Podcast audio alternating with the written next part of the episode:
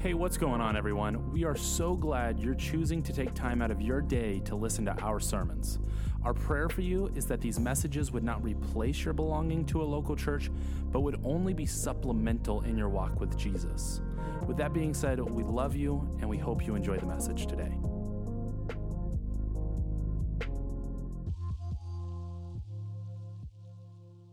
Good morning, South Valley. We thought we would do something special for Thanksgiving week.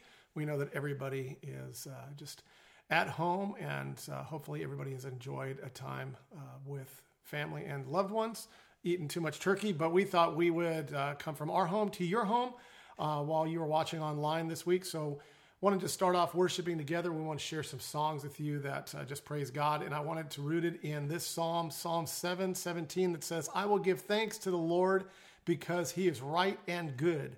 I will sing praise to the name of the Lord Most High. So, as we come into this time, just let these songs flow over you, sing along with us, and let's worship God together.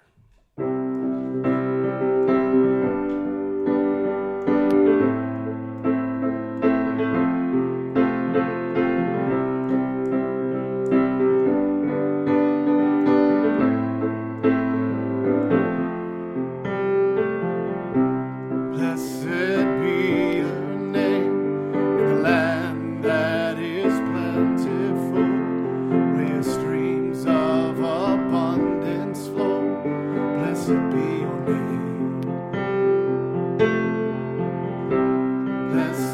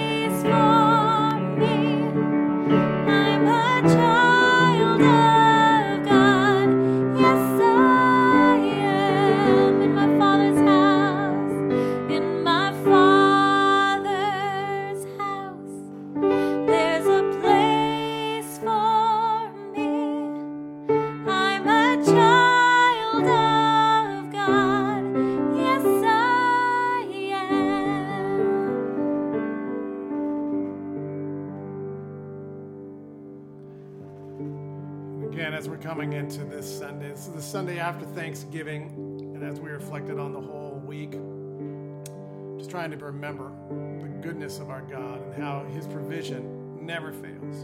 And through all things, we should be people of thanks. As we started with uh, the Psalm 7:17 that said, "I will give thanks to the Lord because He is right and good." It's really where we are going to leave our hearts this morning as we conclude in worship with the goodness of God.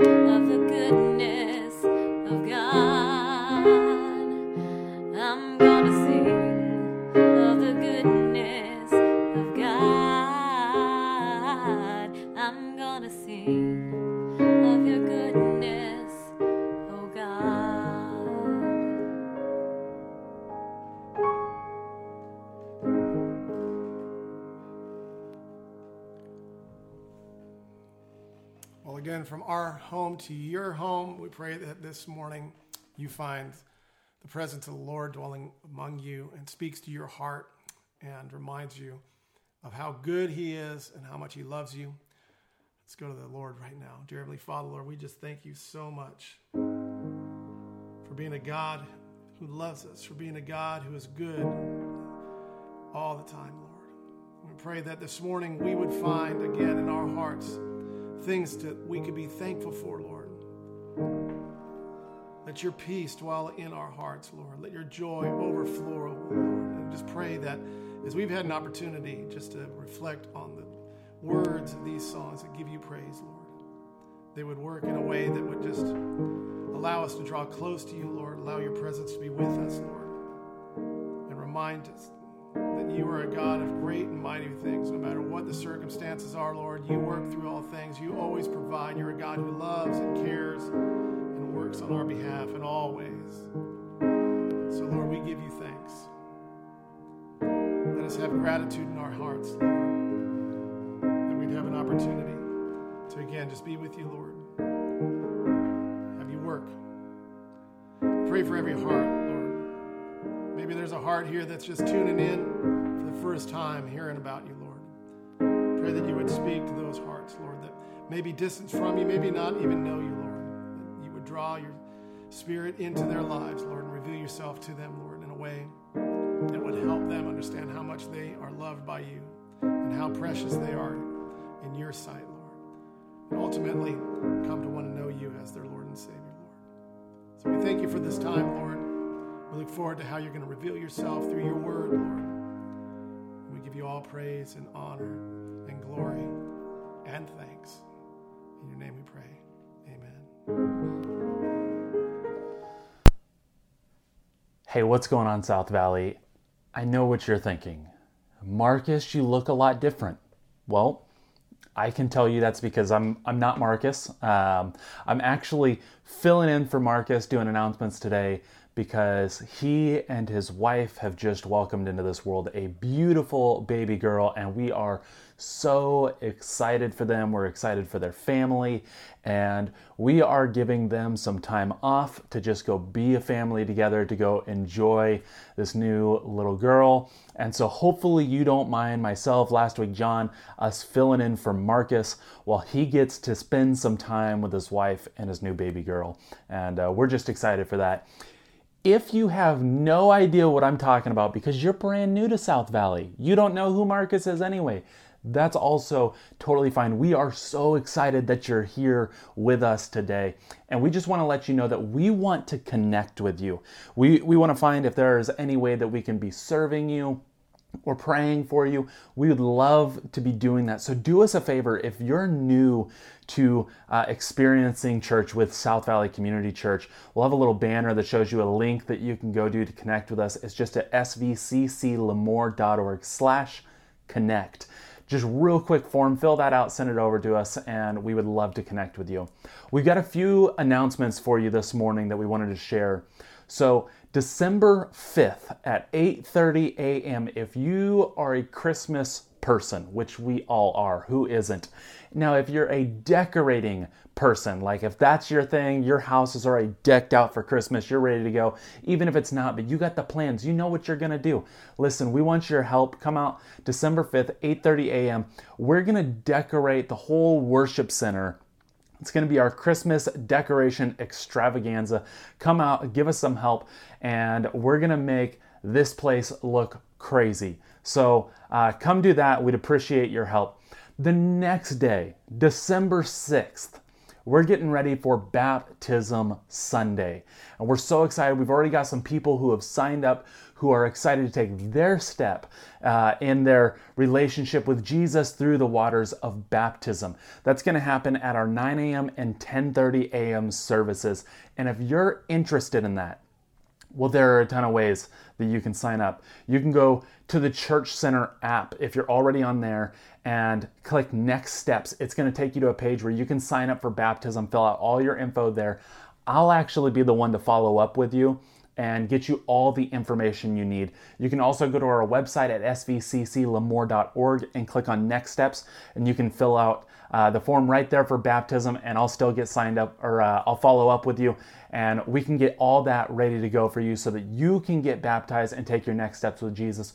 Or if you just have questions about baptism, fill that out, and I'll I'll get back to you and I'll answer any questions that I can for you.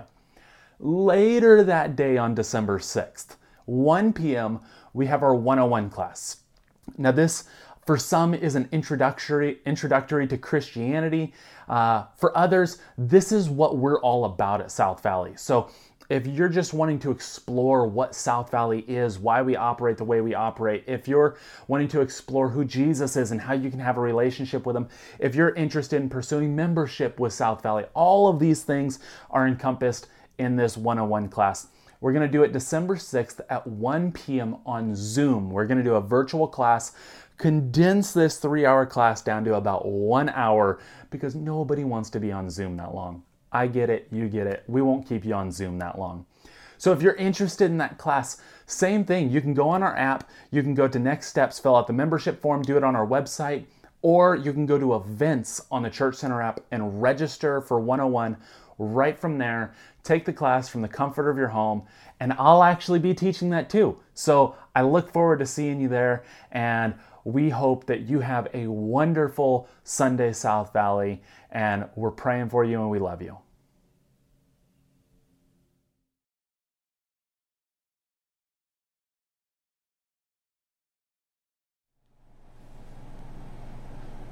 Hello, South Valley. Grace to you and peace from God the Father and our Lord Jesus Christ. I hope you had a blessed Thanksgiving celebration with your family.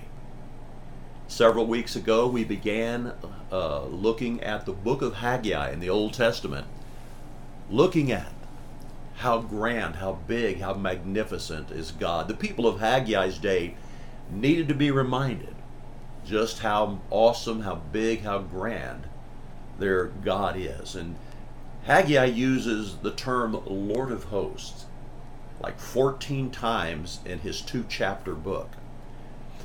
The term is used sometimes to refer to God being the Lord of hosts in reference to the angelic host. Sometimes that term for God is used in reference to being the Lord of hosts of the armies of Israel. It is even used in reference to him being the Lord of hosts and referring to all of the heavens, the starry hosts, the universe. It just speaks of the grandeur, the greatness. Could we just say it this way? The bigness of our God. God created everything, and God will one day culminate everything, bring it all to a conclusion. And so he said, He is the Lord of hosts, and He is the Lord of heaven and earth. But secondly, as we move through our study, He's not only the Lord of heavens, but He's also the Lord of the harvest. He's the Lord of the harvest, and we're going to begin in verse 3 of chapter 1. Then the word of the Lord came by Haggai the prophet, saying, Is it time for you yourselves to dwell in your panel houses and this temple to lie in ruins? Now therefore, thus says the Lord of hosts, consider your ways. And then in verse 6, he talks about the harvest. Look at this. You have sown much and bring in little. You eat, but you don't have enough. You drink, but you're not filled with drink. You clothe yourselves, but no one is warm. And he who earns wages earns wages to put into a bag with holes. Now, some of you can identify with that last statement, can't you? He earns wages to put it into a bag with holes. What a crazy word picture. You put your money in, in your pocket and it drops out of the hole in the bottom of your pocket. That's what happened. Here, here, here's what has happened to the people of Haggai's day. Let me just give you a, a brief, brief history. Decades before this, better than 70 years, they had been carried away, the people of Judah had been carried away into captivity by Nebuchadnezzar into Babylon. And of course, they began to cry out to God and have mercy on us, throw off the yoke of our oppressors, and those kinds of things. But God had promised them 70 years of captivity, one year for every Sabbath year that they didn't leave the ground to lie fallow. In other words, they were to let the land rest from harvesting it and planting and all of those things. And they didn't do that. They didn't obey God, and God kept His word and sent them into captivity. So 70 years has expired, and now God has brought them back to their land, and He's given them the things they need and commissioned them to rebuild the temple. Now, years before this, Nehemiah had come in and rebuilt the walls around Jerusalem. It is now a fortified city. But now they're commissioned to come in and rebuild the temple that Nebuchadnezzar, decades before, had destroyed. And so here they are, but rather than going to work for God, they kind of went to work for themselves. They lived for self and self alone, and they soon just forgot, or at least put on the back of their minds, what they actually were brought out of captivity to do. And God says, All right, consider your ways. You sow much, but you bring in very little. I mean, their neglect had actually brought on economic disaster. Uh, there was inflation. Look at verse 6. You earn wages to put in a bag with holes. There was very little productivity. Look at verse 9, the first part of verse 9. You look for much, but indeed it came to little. And when you brought it home, I blew it away. I mean, you were expecting a lot and you, and you got a little. And even though what you brought home, I saw to it that it didn't last. I just blew upon it and, and it didn't, I didn't want it to last. And in verse 10, it says, Therefore, the heavens above you withhold the dew, and the earth withholds its fruit. Now, listen, remember this, folks. The Lord of hosts is also the Lord of heaven and earth, and consequently, he is also the Lord of the harvest, isn't he? God says, I'm going to minimize the harvest. Why? Why, why is this? Well, look at look at verse 9, the latter part of verse 9. Why? God said, I'll tell you why I'm going to do it. Because of my house that is in ruins, and while every one of you runs to his own house. Why is there a recession in the land? Why is there depression? Why is there so little productivity? What caused the drought? God did it. The Lord of hosts was behind it all and it's and it's listen, it's all linked to their priority of worship. Look at verse 11. For I called for a drought on the land and the mountains and the grain and the new wine and the oil and what, on whatever the ground brings forth, on men, on livestock, and on all the labor of your hands. The same idea is addressed in chapter 2, verse 17. Look at this verse. I struck you with blight and mildew and hail in all the labor of your hands, yet you did not turn to me says the Lord. Here's the point again. The underlying reason for the difficulty they were experiencing is directly linked to their relationship with and obedience to the Lord of hosts, the Lord Almighty. Now, is there a modern parallel in what I'm saying right now? Think about this, folks. Haggai isn't what God has said. It's what God is saying. Now, we could study this passage of Scripture and legitimately apply this to what is wrong with our beloved America. I mean, our once good and great nation has long since turned its back on the God our founding fathers worshiped. Like you, my love and concern for this nation is real. But I'll be very honest with you. My greatest concern, the greatest concern in my heart, is the condition of the people who call Jesus Lord. God's people. Folks, I know too many Christians whose lives are in a drought right now. I've, I've spoken to them. And the last seven, eight months, when we, as we've been going through this pandemic, the conversations I've had with a number of people, there are a lot of people whose lives, though they belong to Jesus, are in a drought right now. They are producing little or no lasting fruit for the kingdom of God. Their joy, their testimony has shriveled on the vine. Their hope and their confidence in the Lord Almighty has been eaten by the pestilence of fear and the uncertainty of the future. I've spoken to believers who've allowed all kinds of sin to seep into their homes and lives and have become a, just a barren wasteland where the living water of the Holy Spirit has been quenched and dried up. They've allowed their circumstances to rob them of joy. Many of the many of God's children today, I am convinced, are where David was when he wouldn't come clean about his sin with Bathsheba.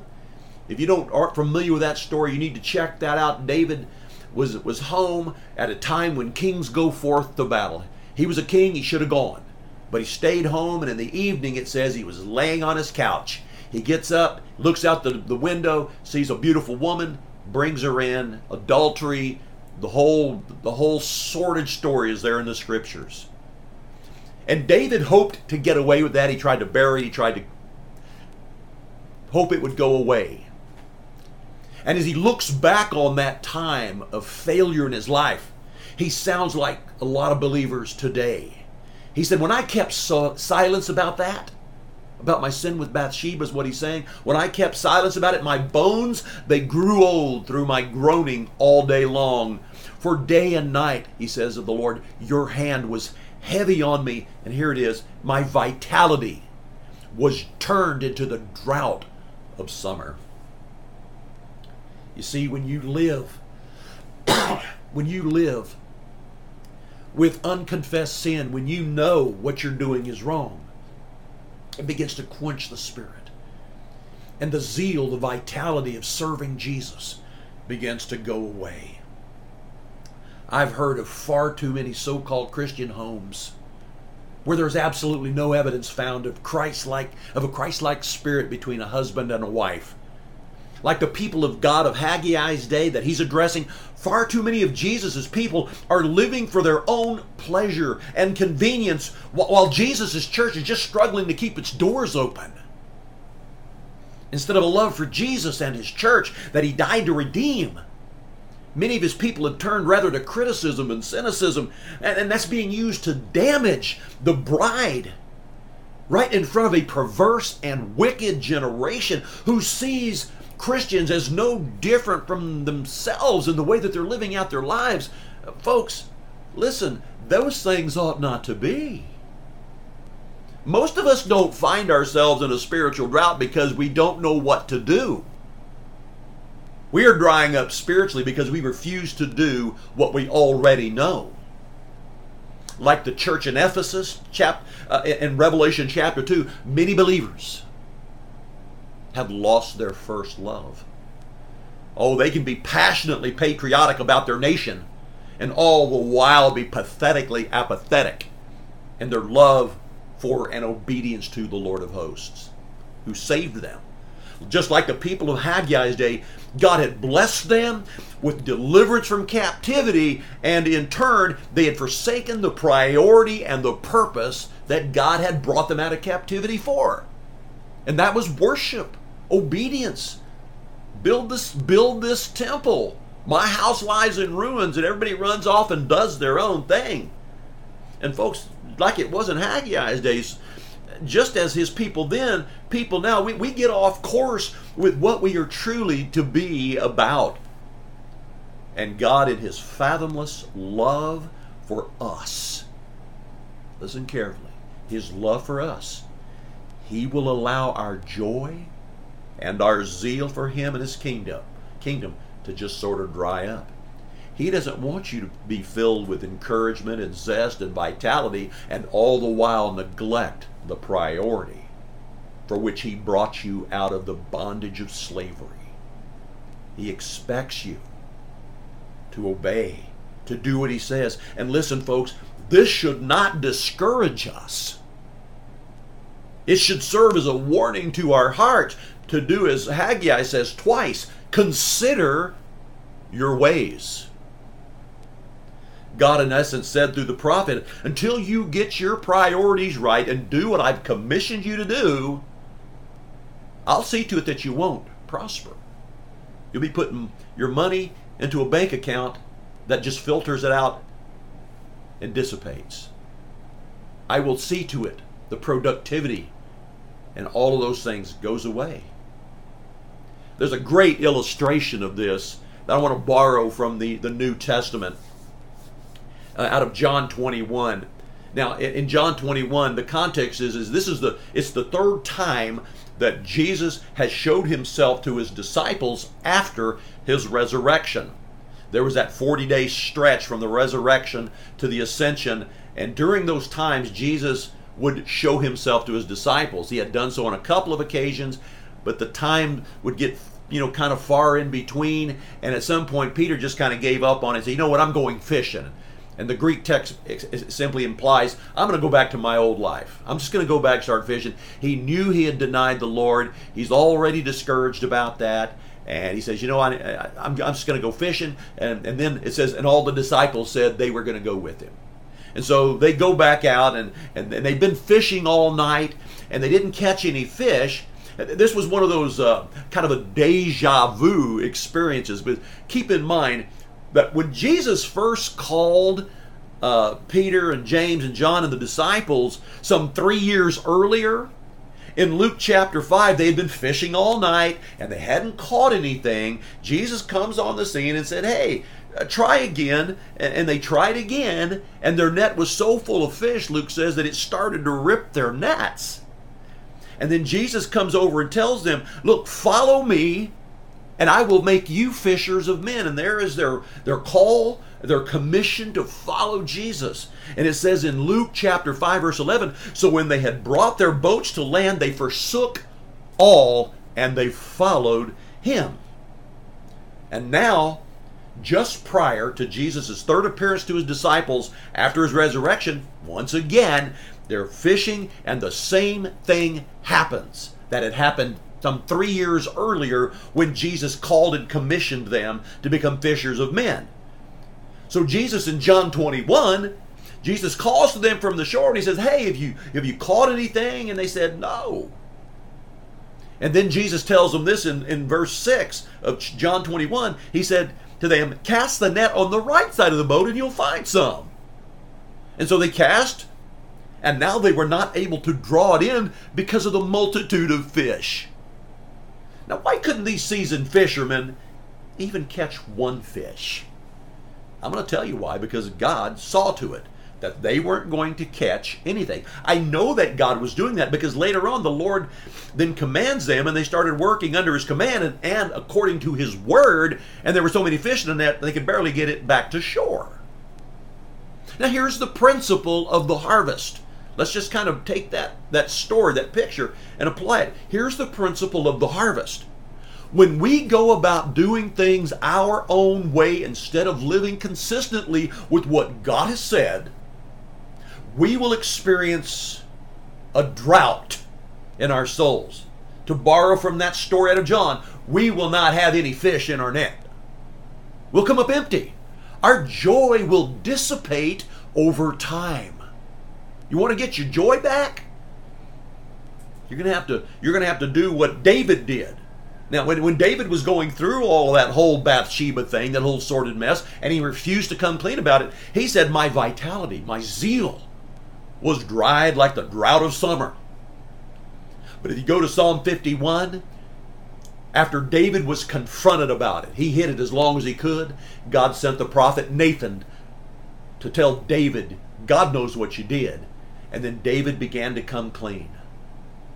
He began to come clean. And Psalm 51 is a record of that. It is actually has the heading, if you look in your Bible, a Psalm of David when Nathan the prophet went to him after he had gone into Bathsheba. So we know exactly what the context of this psalm is. Listen to this. Verse 6.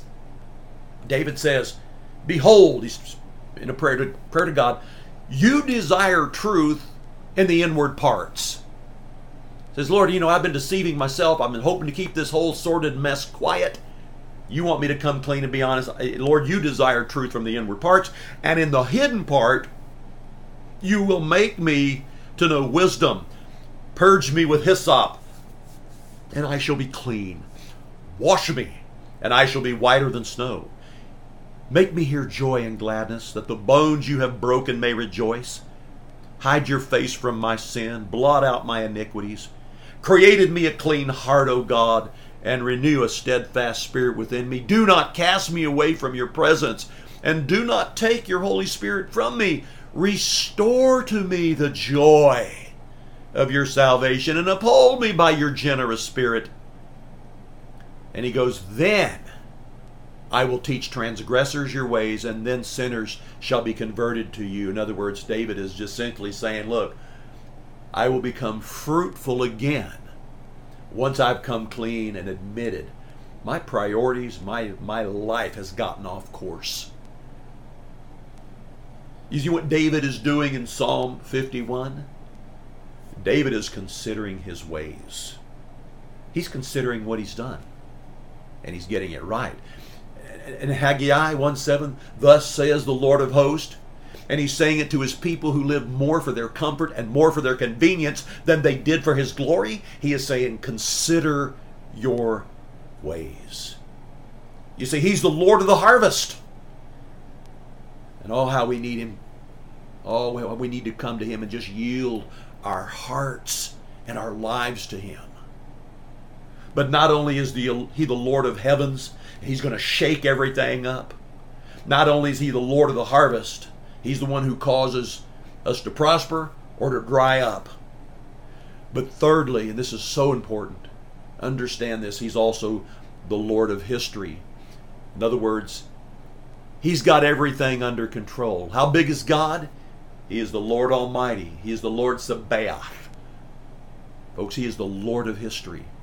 Look at chapter 2, verse 6. For thus says the Lord of hosts, once more, it is a little while. And I will shake heaven and earth, the sea and dry land, and I will shake all nations, and they shall come to me. Uh, they shall come to the desire of all nations, and I will fill this temple with glory, says the Lord of hosts. The silver is mine, and the gold is mine, says the Lord of hosts. Now, what is it? What is the desire of all nations? In my Bible, the word desire, all, and nations, those three words are all capitalized. Because some feel that this is a prophecy concerning the Lord Jesus Christ.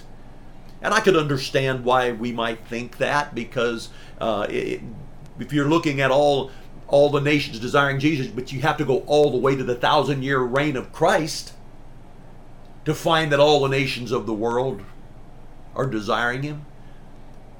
But that that interpretation doesn't seem to fit here in the context of Haggai. Uh, folks, first of all, Jesus has never been the desire of all nations. All nations, let's face it, they generally reject him and will continue to do so all the way through the Antichrist's reign. I believe what is being said here is, is that the things all nations desire are going to come to my house. He says, I will fill this temple with glory, says the Lord of hosts. The silver is mine and the gold is mine, says the Lord of hosts. The New American Standard Bible says they will come with the wealth of all nations. And I believe that's a great interpretation of that. What do all nations desire? Wealth.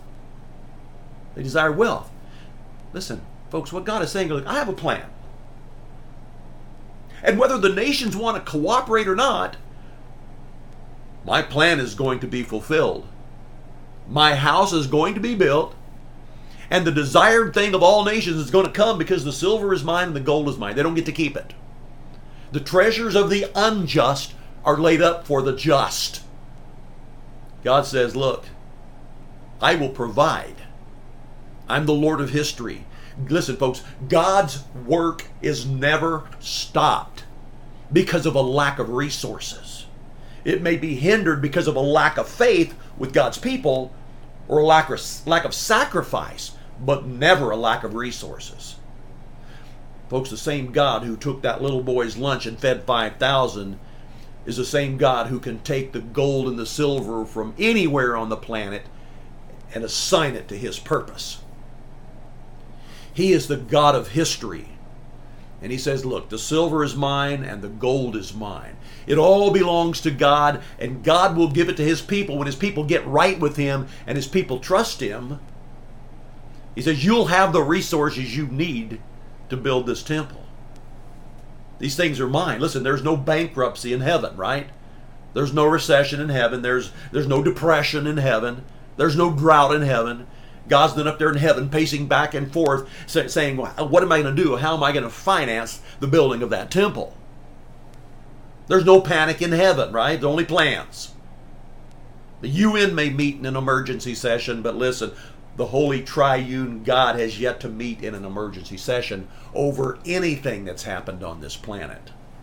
God knows what He's doing. And, folks, this world is His. This is our Father's world. And the answer to this world, listen, does not lie in, in, in, a political system, does it? He's the Lord of heavens. He's the great God. He's the Lord of the harvest but he's also the Lord of history. And someday he is going to enthrone his son, the Lord Jesus Christ, on the holy hill of Zion. Listen, everything is happening as God planned. He chooses to include us in that plan. And when we obey him, that plan comes to fruition much sooner. God wants to do something in Haggai's people. But they've become concerned about their own world, their own comfort, their own convenience. And so God says, I got to get your attention. And He allows things to dry up. Look at verse 9 again. In, in, chapter 2, verse 9, the glory of this latter temple shall be greater than the former, says the Lord of hosts. And in this place I will give peace, says the Lord of hosts. In other words, listen, if you compare the temple they were told to build to the previous temple, the temple that Solomon built, it was going to be like a shack in comparison. If you go back to 1 Kings chapter 6 and read through about 1 Kings chapter 10, just in those verses, I counted 35 references to gold. Solomon's, the, the temple that Solomon built, it was one of the wonders of the ancient world. It was legendary for its opulence. Gold was in such abundance that silver was sort of treated like we do a copper penny. It, it, we don't even hardly stoop over and pick one up off the ground when we pass it on the sidewalk. Listen to 1 Kings chapter 10, verse 21. All King Solomon's drinking vessels were gold, and all the vessels of the house of the forest of Lebanon were pure gold. Not one was silver, for this was accounted as nothing in the days of Solomon. God, listen, God says this to, to the people of Haggai's day You're looking at this temple and you're saying this is nothing like what it used to be. And you know what happened? The people got discouraged. They stopped, listen, this whole progress or this, excuse this process of building the temple, it's 16 years old when Haggai begins to preach this message. They started off, they laid the foundation, and the Bible tells us that when they got the foundation laid, that you could hear the shouts of jubilation all around the land mixed in with the sound of, of people crying because they remembered the days of what the temple once looked like. And the people of Haggai's day they become they become disheartened because they look we're building this this is a lot of work but it's going to be nothing like it used to be. And what what began to happen is they just begin to kind of give up on it. Listen, God says, look, I've got the resources to make this temple what I want it to be. Listen, it wasn't the gold that made Solomon's temple glorious, it was my presence in that. And he says, Look, the glory of this temple shall be greater than the former, and in this place I will give peace, says the Lord of hosts. Listen, the silver, the gold belongs to God. And the Lord of hosts and interestingly, in verse 9, it's the only verse in Haggai where the Lord of hosts is, is mentioned twice. It's his way of giving encouragement to people. He's saying, Look, I'm in charge of history. I'm not concerned about what all the gold and all the ivory and all the silver that, that Solomon had. That's all mine. And it's still mine today. And I can get it from any resource available, all the nations. They desire wealth. I'll take everything they desire and I'll bring it here for my glory. Your priority is to build it. You let me take care of filling it with my glory. And folks, let me just let me just bring this home. In Solomon's reign, Solomon Solomon's reign was a reign of peace. He was not a man of war. He didn't know war the way his father did. And God is reminding them, look, the gold is mine, the silver is mine. I'll take care of the resources and understand this. Peace will come to this place. Just like in Solomon's day, I'm the God who will bring peace. And you know what that makes me think of? Makes me think of the Lord Jesus Christ. My peace I give to you, my peace I leave with you. Don't let your hearts be troubled, neither let them be afraid. He's the Prince of Peace. He says in verse 9, I will give peace, says the Lord of hosts. Folks, you and I need to put our trust in the God of history, both past history and I'm going to say it this way future history because what God has said will come to pass, folks. And there is coming a golden age because God is the God of history and it's in His hands. And someday, Lord, Lord, the Lord Jesus Christ is in fact going to walk into a temple in Jerusalem and His glory is going to fill that temple. And then truly all the nations will desire Him that will happen. And maybe there's a twofold application in that verse. But in Haggai's day, they were despondent and discouraged because it wasn't what it once was, and so they just began to neglect it. After 16 years, work on the temple stopped, and they became more consumed about their own comfort, their own convenience, their own lives, their own homes, and so forth. Let me just bring this to an end. If he is the Lord Sabaoth, He's the Lord of hosts. He is the Lord Almighty. What should our response be? Well, we should first of all just know this there is no rival with our God. He's big, He's great. There, He has no rival. There can be no rebuttal. Don't argue with Him. Don't try to rationalize the sin in your life. Behold, Lord, you desire truth from the inward parts. And there can be no refusal.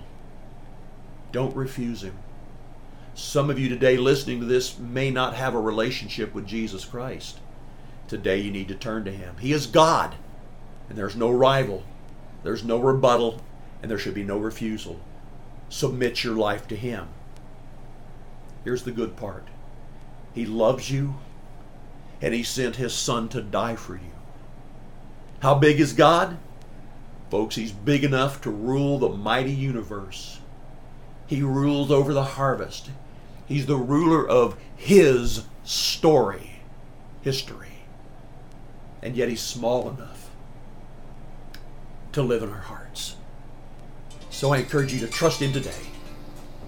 God bless you.